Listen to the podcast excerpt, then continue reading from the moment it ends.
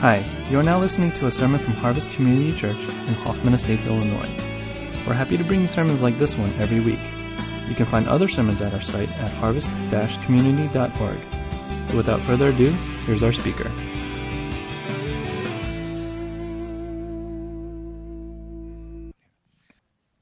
When uh, MJ, when you were sharing uh, at the end, you said uh, the way we experience God's love on this side of heaven is through community, and um, I think it's very fitting me fitting for me to start with uh, just express my appreciation to all of you, Harvest.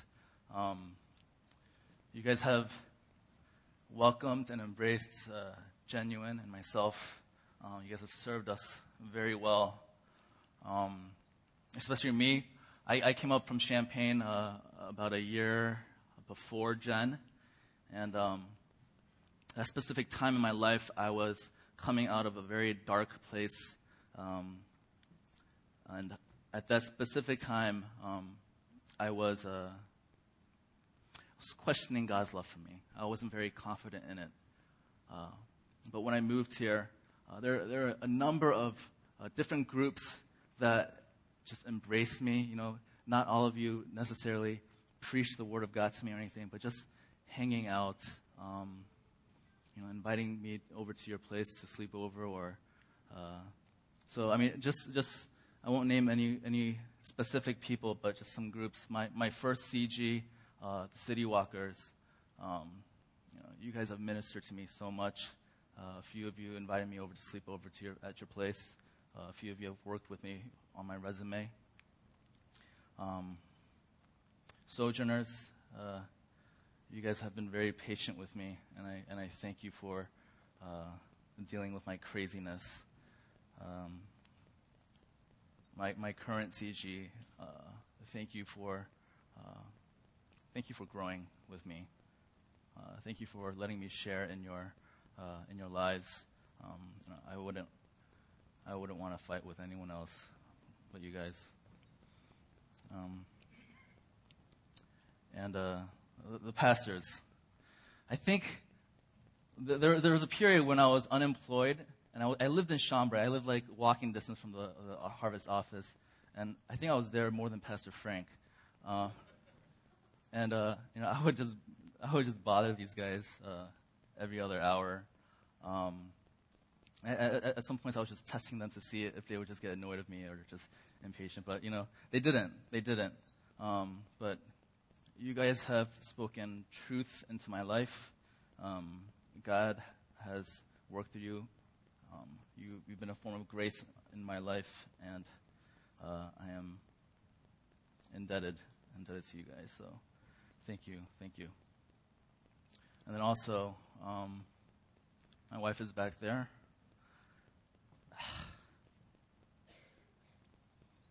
get some water. um,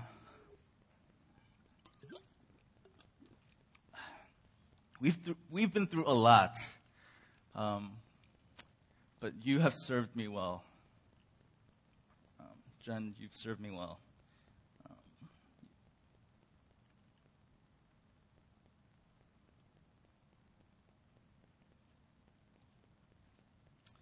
I think walking this race with you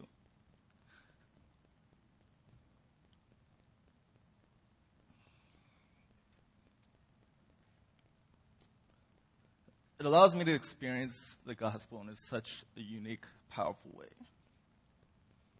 And for me, that is life. And I know a lot of people were initially opposed to our relationship, but they did not know God's grace. You've been very patient with me. At times, you're a little crazy. But, uh, um, I, I had the good catch. I, I, I won. I have the trophy. I love you. Um, but uh, just, just before we get into the word, I, I do have some disclaimers for you. Um, you're going to see me frown a lot, okay? And this, this, for me, this works as a defense mechanism, okay? I'm, uh, the fact of the matter is that I'm very emotional. If you've been to my wedding, uh, I'll make the Bellagio fountains look like uh, just drops of water. Um, but the reason why I frown, I feel like I can, you know, shut my tear ducts. Um, so when you see me frowning, I'm not, I'm not mad. Um, um maybe I'm trying to prove a point, but uh, it's, it's, it's, mostly for as a defense, defense mechanism. I don't, I don't like to. I have a hard time expressing my emotions, or I don't like to express my emotions. But it just happens. It just happens. Uh, but on a more serious note, um, the nature of Ephesians 2, that's the text that we're going to look at. Ephesians 2, chap, uh, chapter 2, verse 1 to 9. Um, we're going to talk about some things that are uh, going to make us resistant to what the text is saying. Um, within this message, I'm going to try to incorporate uh, just a testimony. Um, and in my testimony, uh, I, have gotten Jen's uh, permission. We prayed about it, and uh, she's given me the green light to uh, disclose uh, what I will be disclosing. Um, it may make some of you see me in a different light. It may make some of you uncomfortable, but I'm okay with that. You can send Pastor Dave an email, and um, I'll probably avoid him. But uh, if you can open up to Ephesians chapter 2, and let's read from verse 1 to 9. You know, I really liked what uh, uh, Elder Mike Cho did when he preached. He asked everyone to stand up as we read the Word of God. So um, if we could stand.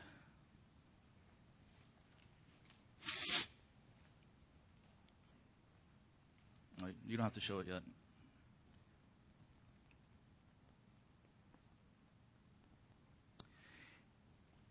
And you were dead in the trespasses and sins in which you once walked, following the course of this world, following the prince of the power of the air, the, the spirit that is now at work in the sons of disobedience, among whom we all once lived in the passions of our flesh, carrying out the desires of the body and the mind and were by nature children of wrath, like the rest of mankind. But God, being rich in mercy because of the great love with which He loved us, even when we were dead in our trespasses, made us alive together with Christ. By grace you have been saved, and raised us up with Him and seated us with Him in the heavenly places in Christ Jesus so that in the coming ages he might show the immeasurable riches of his grace and kindness toward us in Christ Jesus. For by grace you have been saved through faith. And this is not your own doing, it is a gift of God, not, not a result of works, so that no one may boast. Uh, please sit. Please take your seat. And let's, uh, let's pray and ask the Lord for help.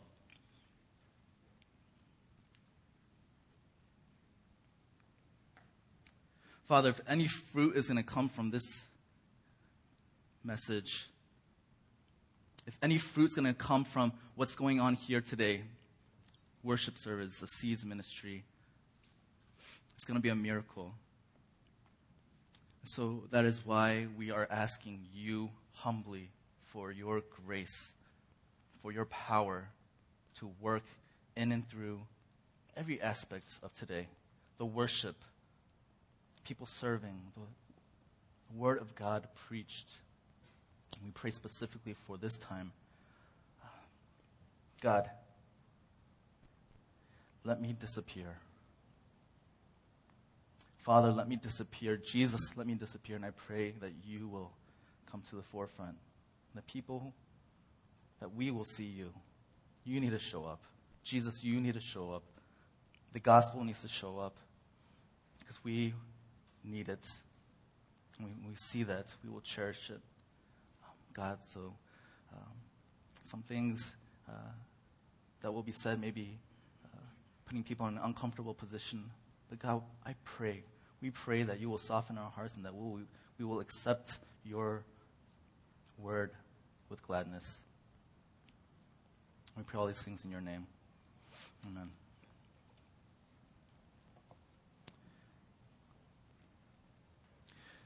Nearly all the wisdom we possess, that is to say, true and sound wisdom, consists of two parts the knowledge of God and of ourselves.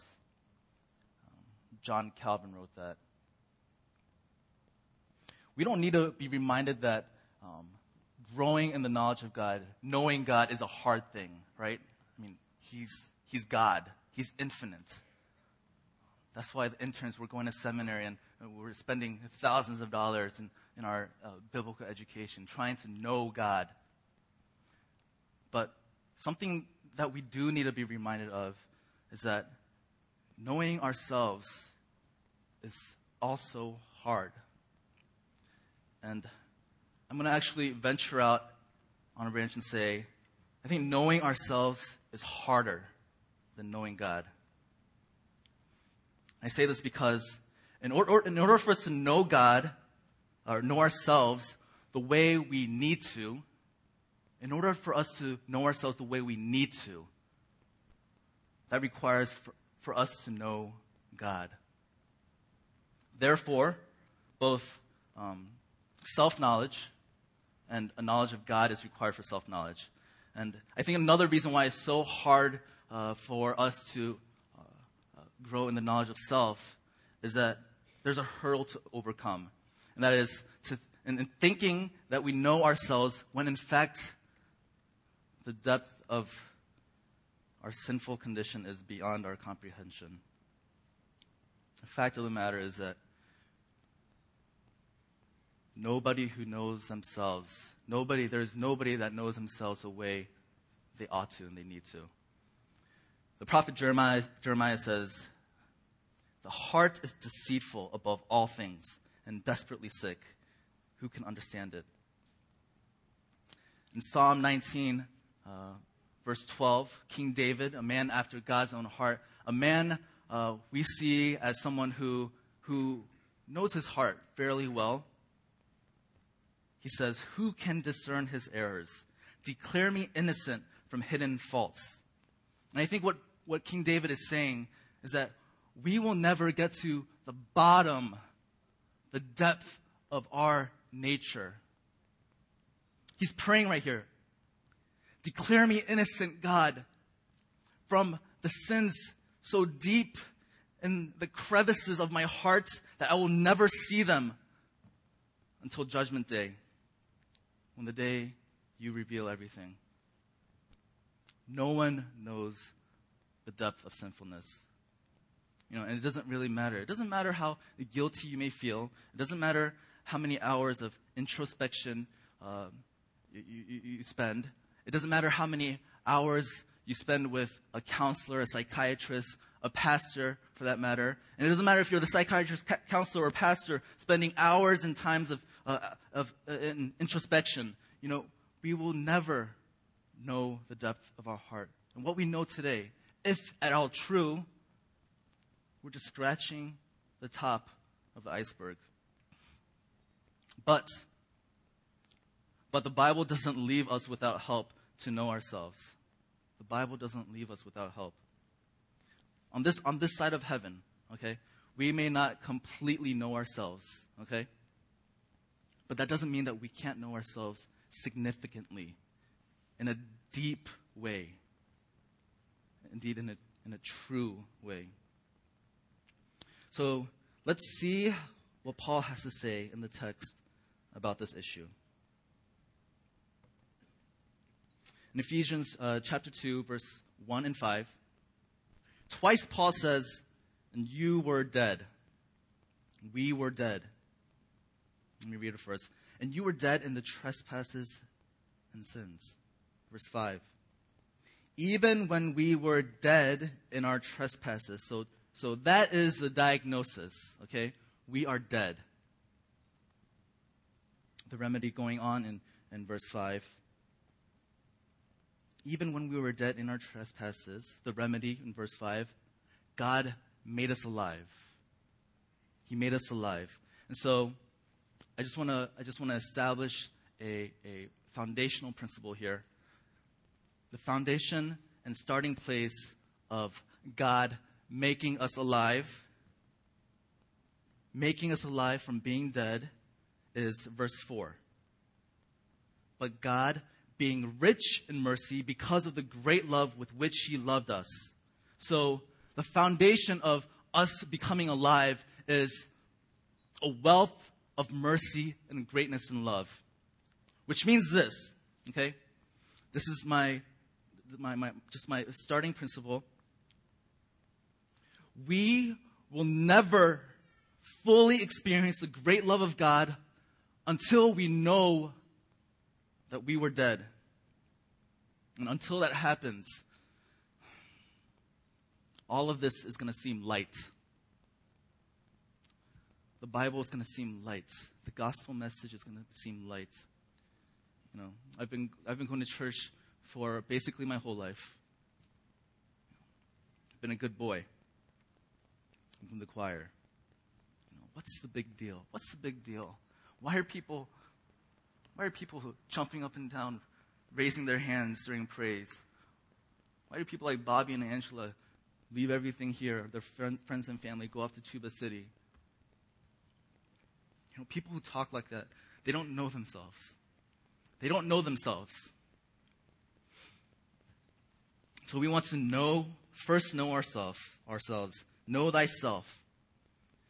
We want to honestly and prayerfully consider what Paul is saying about us and our deadness. Because when we do that, we'll see what we need. When we get it, we'll respond with humility. And we be amazed at mercy, love, and grace. So, Point one know, know, and remember. Uh, again, um, just going back to uh, what we talked about earlier, twice Paul says, You were dead. Okay, and just to, just to drill this in a little bit more, you know, we're not just in trouble, okay? We're not in the doghouse. We were dead. We're not in the hospital um, with an IV hooked up to us, hoping to be rejuvenated we already flatlined, okay? We're in the coffin, we're going to our funeral. We were dead. But dead in what way? Read. Read verse 2 with me.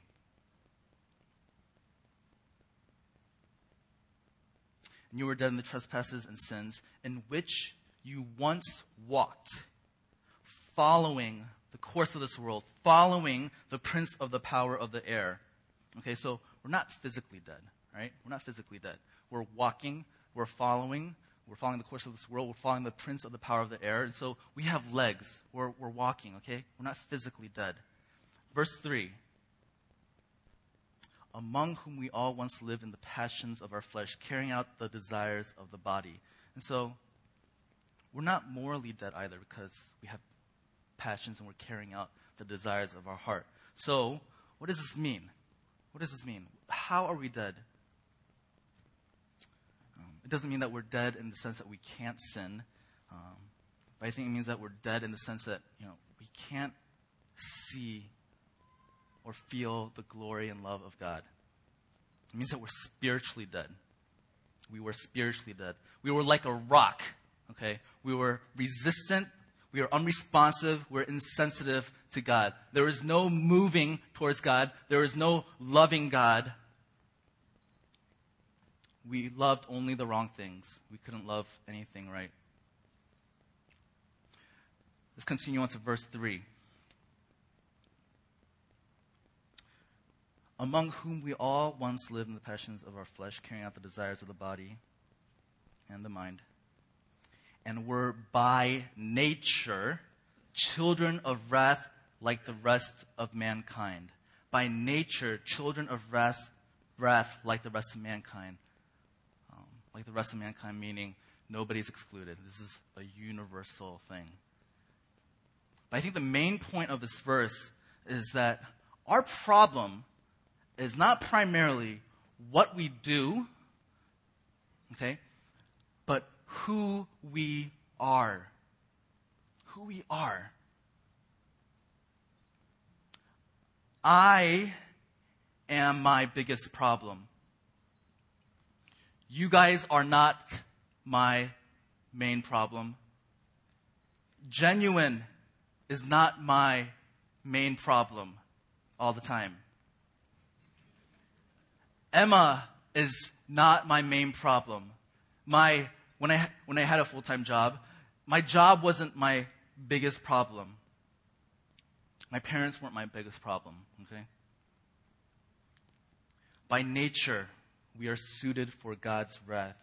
This means when God in His holiness responds to us in anger, that is the perfect, most appropriate thing. You know, and we're, and we're, when people talk to us, when people come to us for counsel and they're confessing their sins, we're so quick to say, God's not mad at you. Your sin's not that bad. We are designed for wrath. That's what this, this is saying.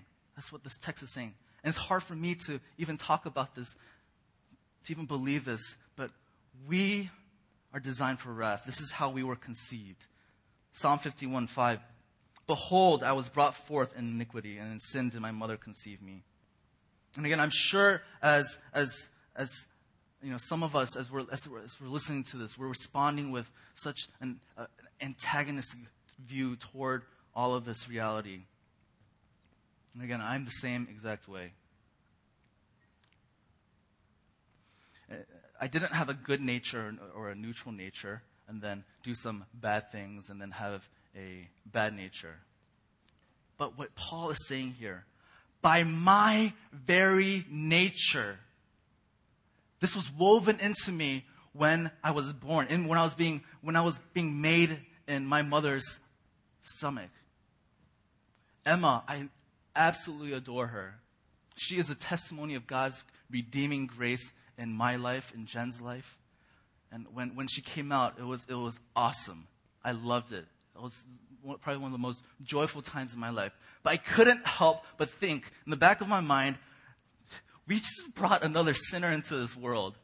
You know, she's, she's going to wake up every two hours and demand, You're going to change my diaper. You're going to clean me. You're going to feed me. When she gets older, Dad, give me money, or I want to do this, I want to do that. You know, by nature, we didn't have to go through Sin 101.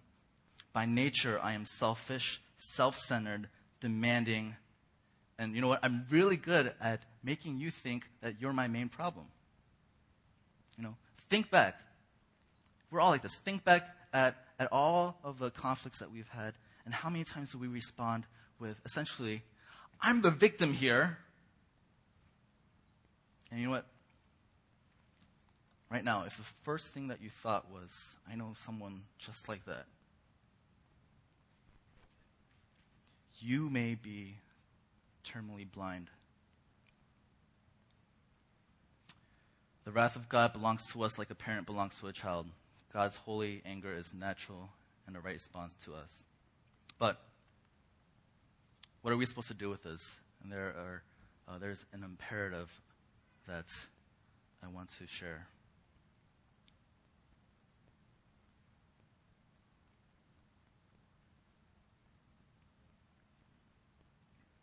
Um, know and remember. And where I got this word remember um, from is the same, same chapter of Ephesians 2 in verse 12. Paul says, Remember that you were at that time separated from Christ, alienated from the commonwealth of Israel, and strangers in the covenant of promise, covenants of promise, having no hope and without God in the world. He's saying, remember, okay? So that's where I got that word from. But why? Why do we need to know and remember? And there's a twofold reason um, I want to talk about to why we need to um, know and remember. So, first, know and remember so that you will cherish your forgiveness. Know and remember so that we will cherish our forgiveness. You know, how many, we, we all know the story of the prostitute um, in uh, the book of Luke. This is where we get the song Alabaster Jar.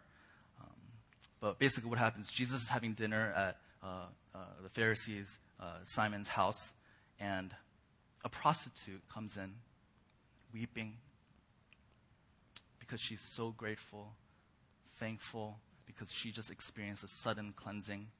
And she comes to Jesus, falls at his feet, is crying over his feet, gets his feet wet, and, and, and dries it with her hair. And she breaks the alabaster jar and pours uh, the expensive oil onto his feet.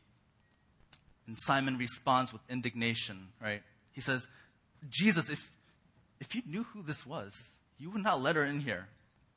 And then how does, how does Jesus respond? He responds with the parable, right? Um, the parable of the debtors. He says, Simon, I got a story for you. Two guys, they owe some money to a money lender. One owes $50, the other owes $500. They both can't pay it. Money lender says, hey, it's all good. Don't worry about it. Which one of those two, Simon, which one of those two is going to love the money lender more? And Simon said, probably the guy who owed $500.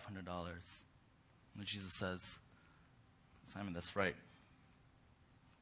That's why she can cry. That's why she can be thankful and you can't. If you've been forgiven little, you will love little. And don't misunderstand Jesus here, okay? He's not saying, okay, the prostitute, she sinned $500 worth and you've sinned only $50 worth. Remember, Simon was a great sinner too. He was a Pharisee. What did Jesus call the Pharisees? He says, Pharisees, you guys are like sons of hell. That's not the point. He's saying, Simon, if you knew, if you remembered from what you have been saved, you'd be on your knees too, thanking, worshiping, loving. We would cherish him if we remembered. Words of affection. Men, words of affection wouldn't be stopped at our throat like a foreign language. We would share it youth, you would not blush to praise or to pray to God. Harvest Christians, we would not praise with blank faces. We would not pray with rote mechanics if we remembered. Depend on God for that. Only His grace can help us know and remember. If you've been forgiven much, you will love much. second part of this remember, knowing and remember. Know and remember so that you may not boast, and so that you will be protected from pride and self righteousness. Um, I'm going to zoom through this part, but uh, there's a passage from Ezekiel chapter 16, verse 6 to 10, and a few other verses. And this is God, God recounting Israel's rise and fall uh, in relationship. So, verse 6 And when I passed by you and saw you wallowing in your blood, I said to you in your blood, Live! I made you flourish like a plant of the field, and you grew up and became tall and arrived at full adornment. Your breasts were formed, and your hair had grown yet you were naked and bare.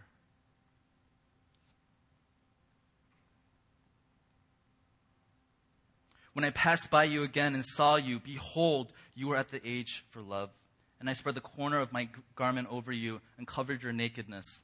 I made my vow to you and entered into a covenant with you, declares the Lord God, and you became mine. Then I bathed you with water and washed off your blood from you and anointed you with oil. I clothed you also with embroidered cloth and, and shod you with fine leather. I wrapped you in fine linen and, and covered you with silk. You grew exceedingly beautiful and advanced to royalty. And your renown went forth among the nations because of your beauty, for it was perfect through the splendor that I had bestowed on you, declares the Lord God. But you trusted in your beauty and played the whore because of your renown and lavished your whorings on any passerby. your beauty became his.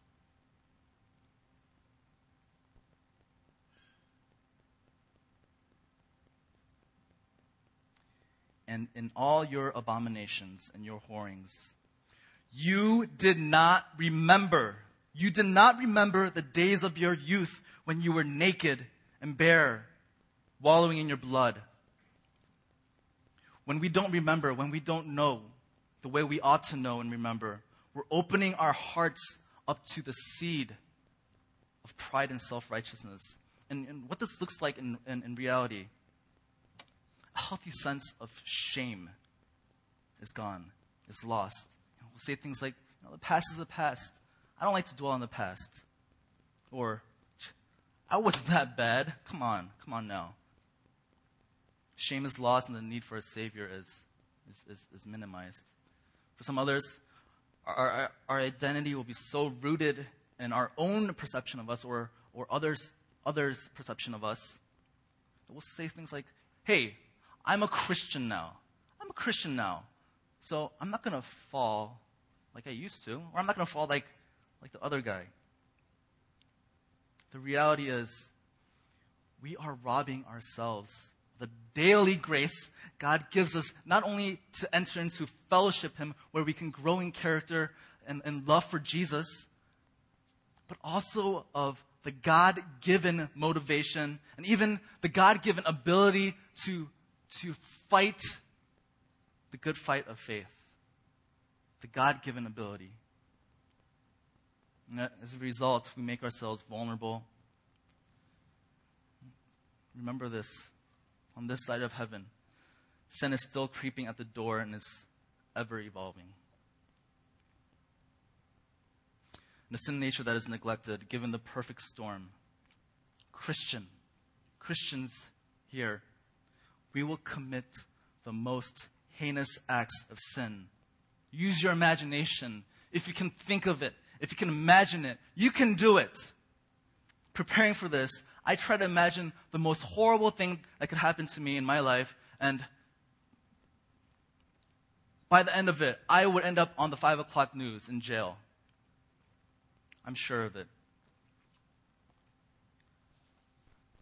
Know and remember so that you'll be protected from pride and self righteousness.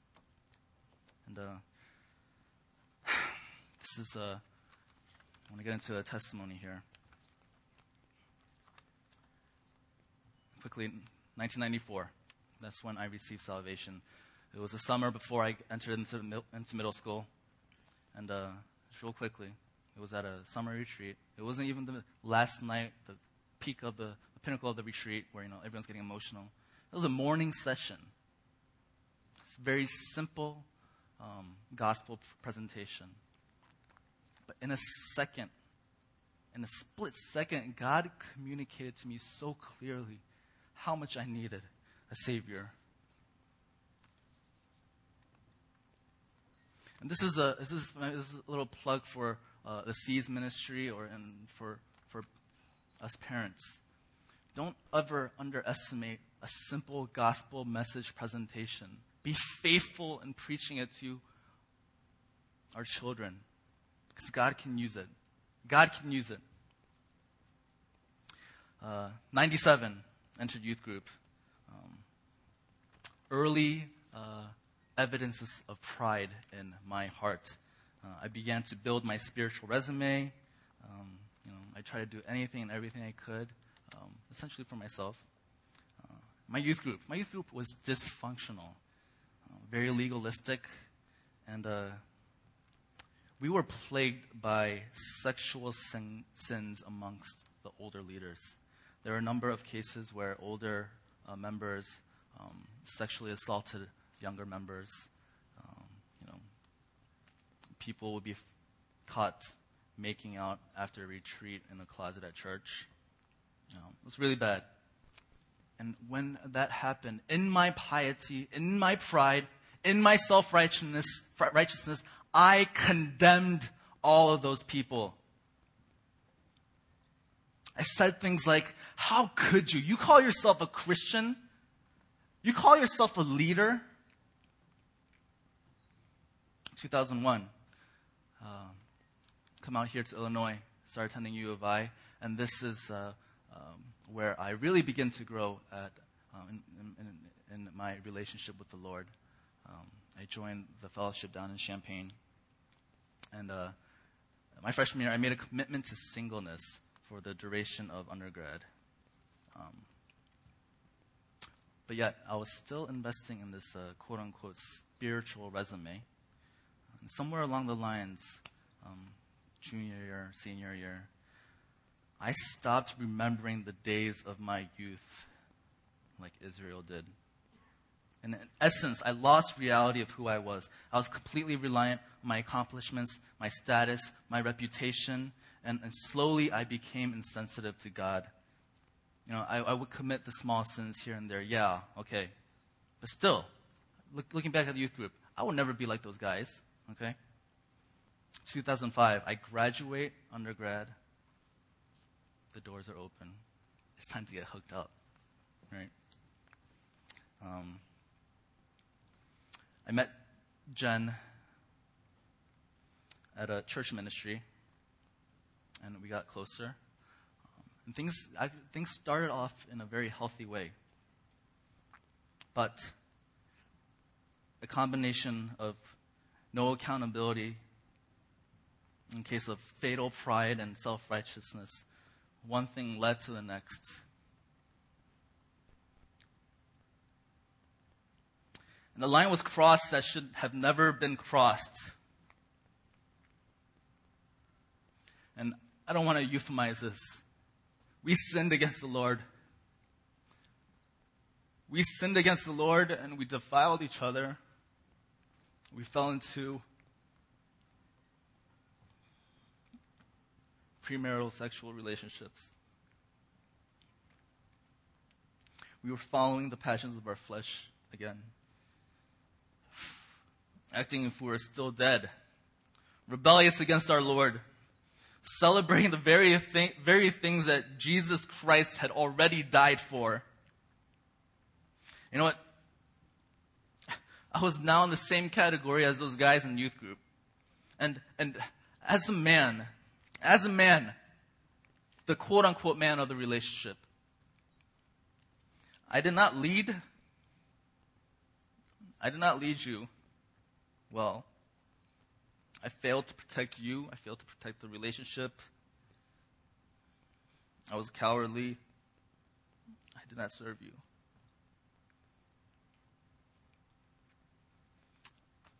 And till this day, I'm still so sorry.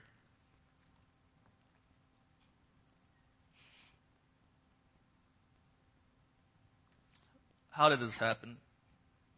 You know, I'll trace it back to when I stopped remembering where I had come from, where I pulled myself away from that grace that God makes available to me to really know and to remember where I had come from.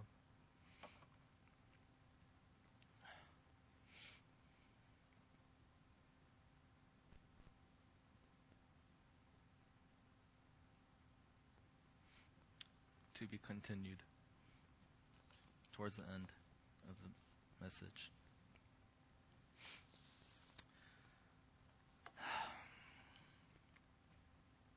Let's look at the rest of the passage. We'll go through this part quickly, but this is the climax. Verse 4 But God, but God, being rich in mercy because of the great love with which He loved us but God. These are the two greatest words in the history of mankind. This but specifically is the greatest but, the greatest conjunction in the history of mankind. As a joke, I, I, I was going to say this, but PD actually suggests a, a funny title for this message. It should be God's Big Butt.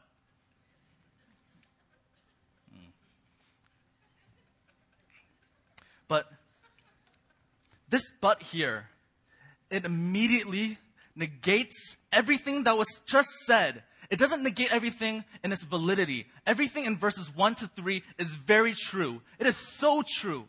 But the effects of verses 1 to 3 is completely negated because of this but God. But how did God actually carry this out?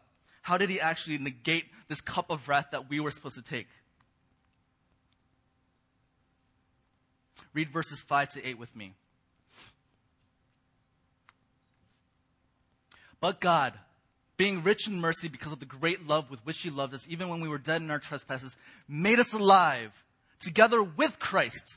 By grace you have been saved, and raised us up with Him, who is Christ, and seated us, seated us with Him in the heavenly places in Christ Jesus, so that in the coming ages He might show the measurable riches of the grace and kindness toward us in Christ Jesus.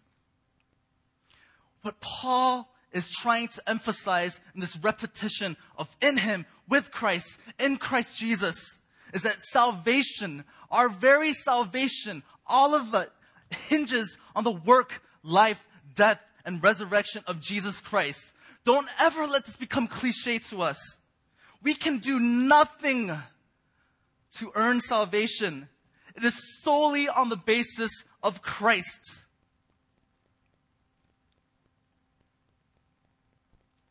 And again, if you can note the highlighted words, even when we were dead in our trespasses, made us alive, you have been saved and raised us up with him and seated us with him. Notice the, the, the tense of these verbs, okay? All in the past tense. All this has happened already, meaning this is the completed work of Jesus Christ. The implication of this is that your salvation, our salvation, is secured in Jesus Christ. As we can do nothing to earn salvation, you can do nothing to lose your righteous standing before God because of Christ. Do you believe? Do you believe do you believe that Christ's sacrifice is sufficient to cover all sins, both past, present, and future? Just one more thing about this portion. In verse um, 8b. For by grace you have been saved through faith, and this is not your own doing, is a gift of God. for you uh, editors and English buffs, um, what is this, this, this, this referring to? What is this, this referring to? Um, you would think that it's yeah, salvation uh, at the point when we hop the fence, right? Conversion. Uh, wrong. That's wrong. This, this is not just referring to salvation at that point, but the whole process of salvation. Jesus is the one who elected you. He's the one who regenerated you. He's the one who called you. He's the one who justified you. He's the one who is sanctifying you now. Until death, we are all in the process of being sanctified. Sanctified meaning becoming more like Christ. And I know as we hear uh, stuff like this, some of us really question this truth that we are actually being made more like Christ. Why? Because the constant failures, right? Constantly I fail. Some days I'm just not feeling it. I don't feel like I actually love God. What is wrong with me? And actually, you know, because of the nature of our former selves, there will be hiccups. That's the reality. There will be hiccups, the perpetual hiccups of sin. And we're so worn out, we're discouraged by failures and the rate of our growth. But here's the application for this. Christian, root your, not Christian Park, Christian, root your identity in Christ. Root your identity in Christ. This, uh, this symbol I found in my studies this uh, past summer um, at uh, Trinity, it has blessed me and empowered me tremendously. Um, it's, a, it's an ancient Greek symbol, and the the upper two quadrants are the initials of Jesus Christ. The bottom two quadrants uh, is supposed to be uh, one word, um, Nikao, I mean, so it's saying Jesus Christ conquers. Nikao means conquers, wins, is victorious. That's where we get uh, Nike. Nike. Okay? Nike doesn't mean just do it. It doesn't mean that. It means victorious. And how fitting uh, um, for an athletic apparel to be branded Nike. Jesus wins. And I personally know a number of us in this group here who are in major sin. Um, and it breaks my heart when I talk to you guys because you speak with such hopelessness as if Christ has no power, as if you're not changing, as if Christ's work was insufficient. Christian, hinge your entire life on the grace of God made accessible through Jesus Christ. The grace that saved us by making us alive, and the grace that is making us more alive by making us more like Jesus Christ. The grace that is enabling us to conquer that which made us dead, that is sin. There is now true freedom in Christ. True freedom in Christ. We don't have to live as if we're still dead. We don't have to live like we do sometimes. When we're tempted, we don't have to give in. We don't have to. There's freedom. By God's grace, we now have a choice. And by God's grace, we can conquer. By God's grace, we can change. Remember the hinge that Jesus Christ.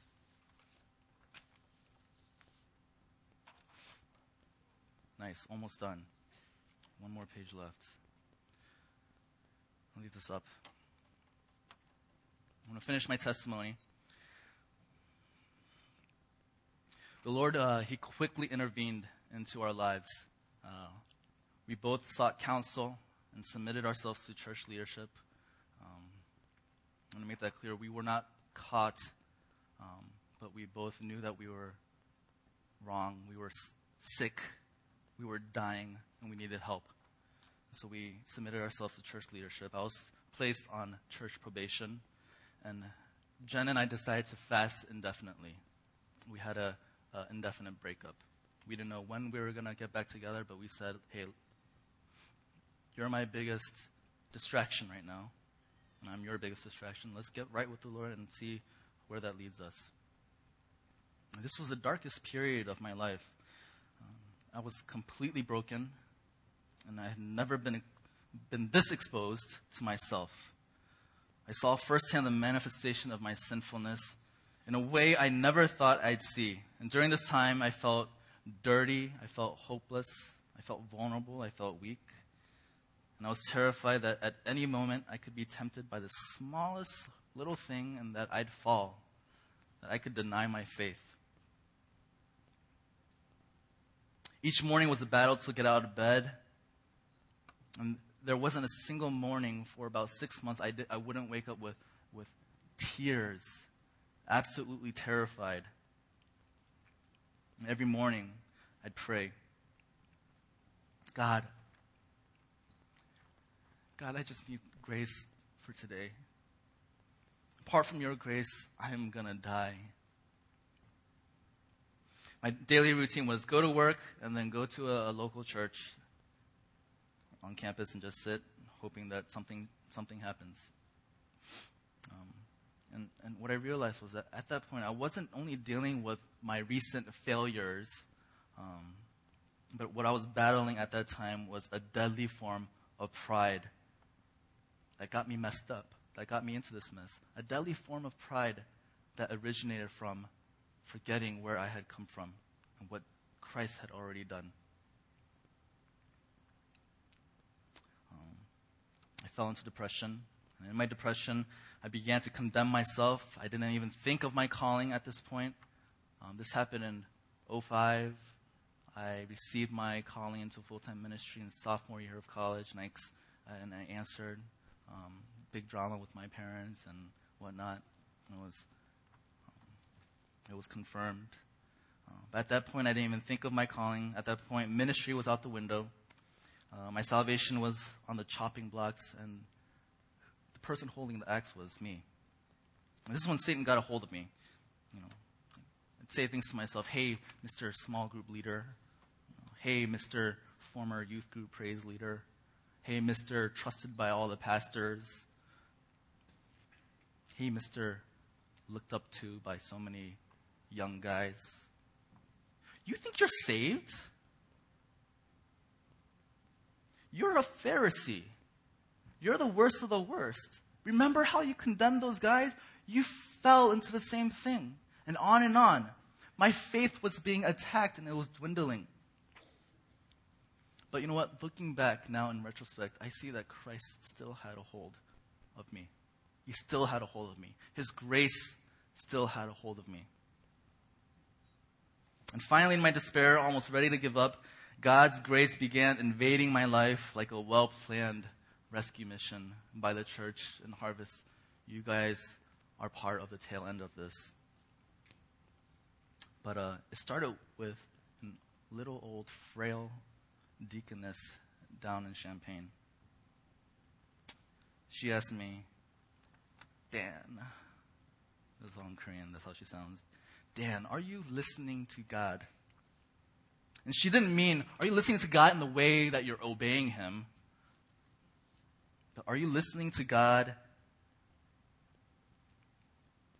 in the way that you need to hear Him? Are you listening to what He's saying to you? Do you hear Him? And she said, Go to Him. Go to Him and hear Him. Know what He thinks of you and feels of you when He sees you. And this was absolutely terrifying for me. Someone who, who, was, who was in pride and self righteousness, building up my, my reputation. And now I fall in this manner. And now I'm before, I'm to go to the God of the universe, the holy God of the universe that I thought I knew. And I was to ask him, God, when you see me, what do you think of me? And of course, theologically, I knew the answer, but it's terrifying at the core of my heart. But it was when I honestly could ask, God, when you see me, what are you thinking?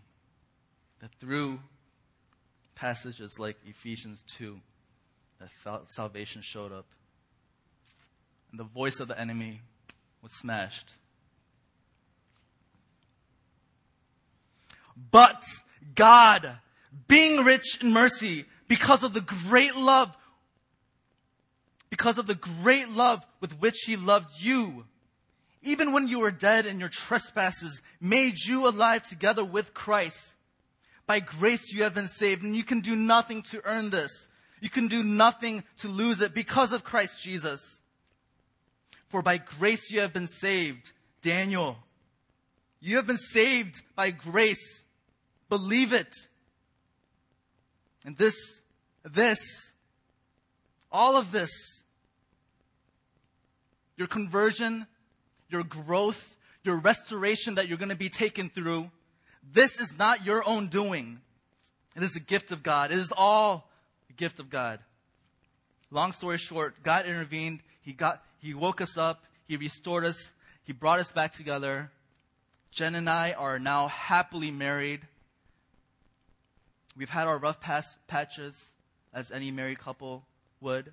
But even in those situations, Jesus won. He wins. He conquers. Now we have a daughter, Emmanuel. Emmanuel Kim. So everything you see of the Kim family right now is not a result of our works. It's not a result of, of, of anything that we've done. Without grace, the Kim family, as you know it today, would not be existent. It is a gift of God. Our salvation is a gift of God. Our restoration, our growth is a gift of God. And when I see Emma, that is the greatest sign, the greatest reminder that I have of the redeeming power, sovereign grace of Jesus Christ.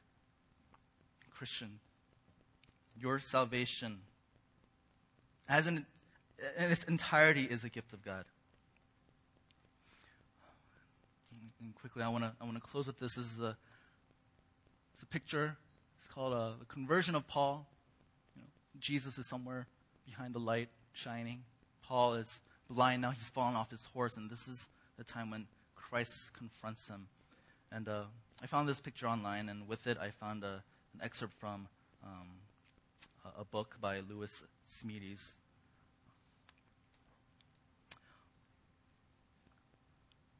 And this is very fitting for all of us. Paul ran from Christ. Christ pursued and overtook him. Paul resisted Christ. Christ disarmed him. Paul persecuted Christ. Christ converted him. Paul was an alien. Christ made him a member of the family. Paul was an enemy. Christ made him a friend. Paul was in the flesh. Christ set him in the spirit. Paul was under the law. Christ set him in grace. Paul was dead. Christ made him alive to God.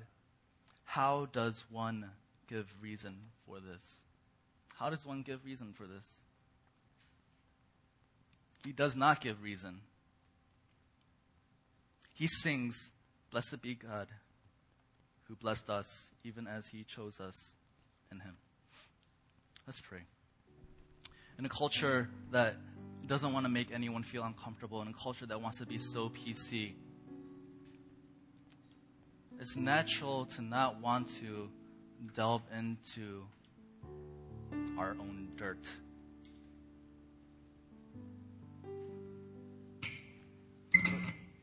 But could that be because we don't really know grace?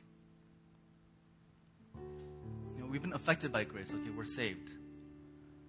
But could it be that we don't know grace in such a way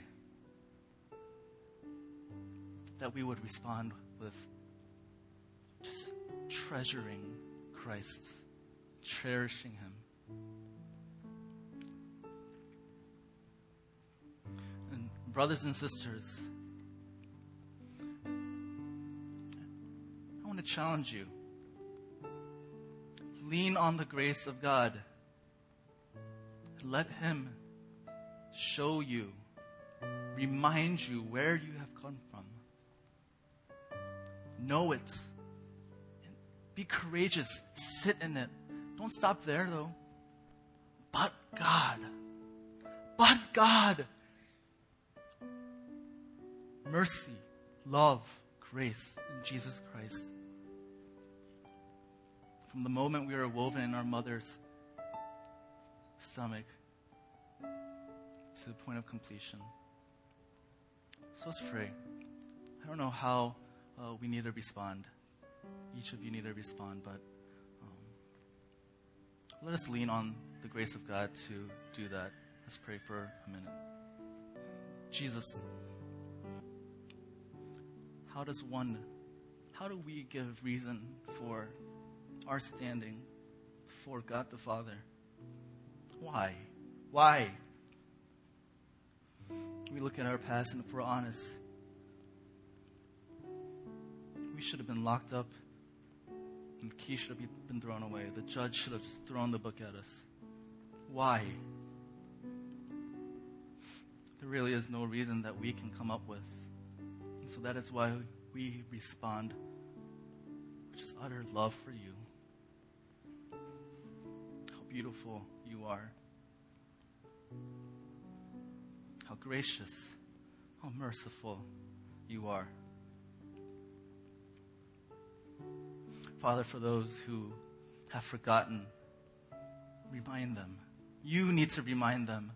Jesus, you need to remind them. Give them grace for that. And for those, for the brothers and sisters who are hopeless, bring hope. Jesus, be the one who saves and conquers and wins again and again. We thank you so much. We love you. We pray all these things in your name.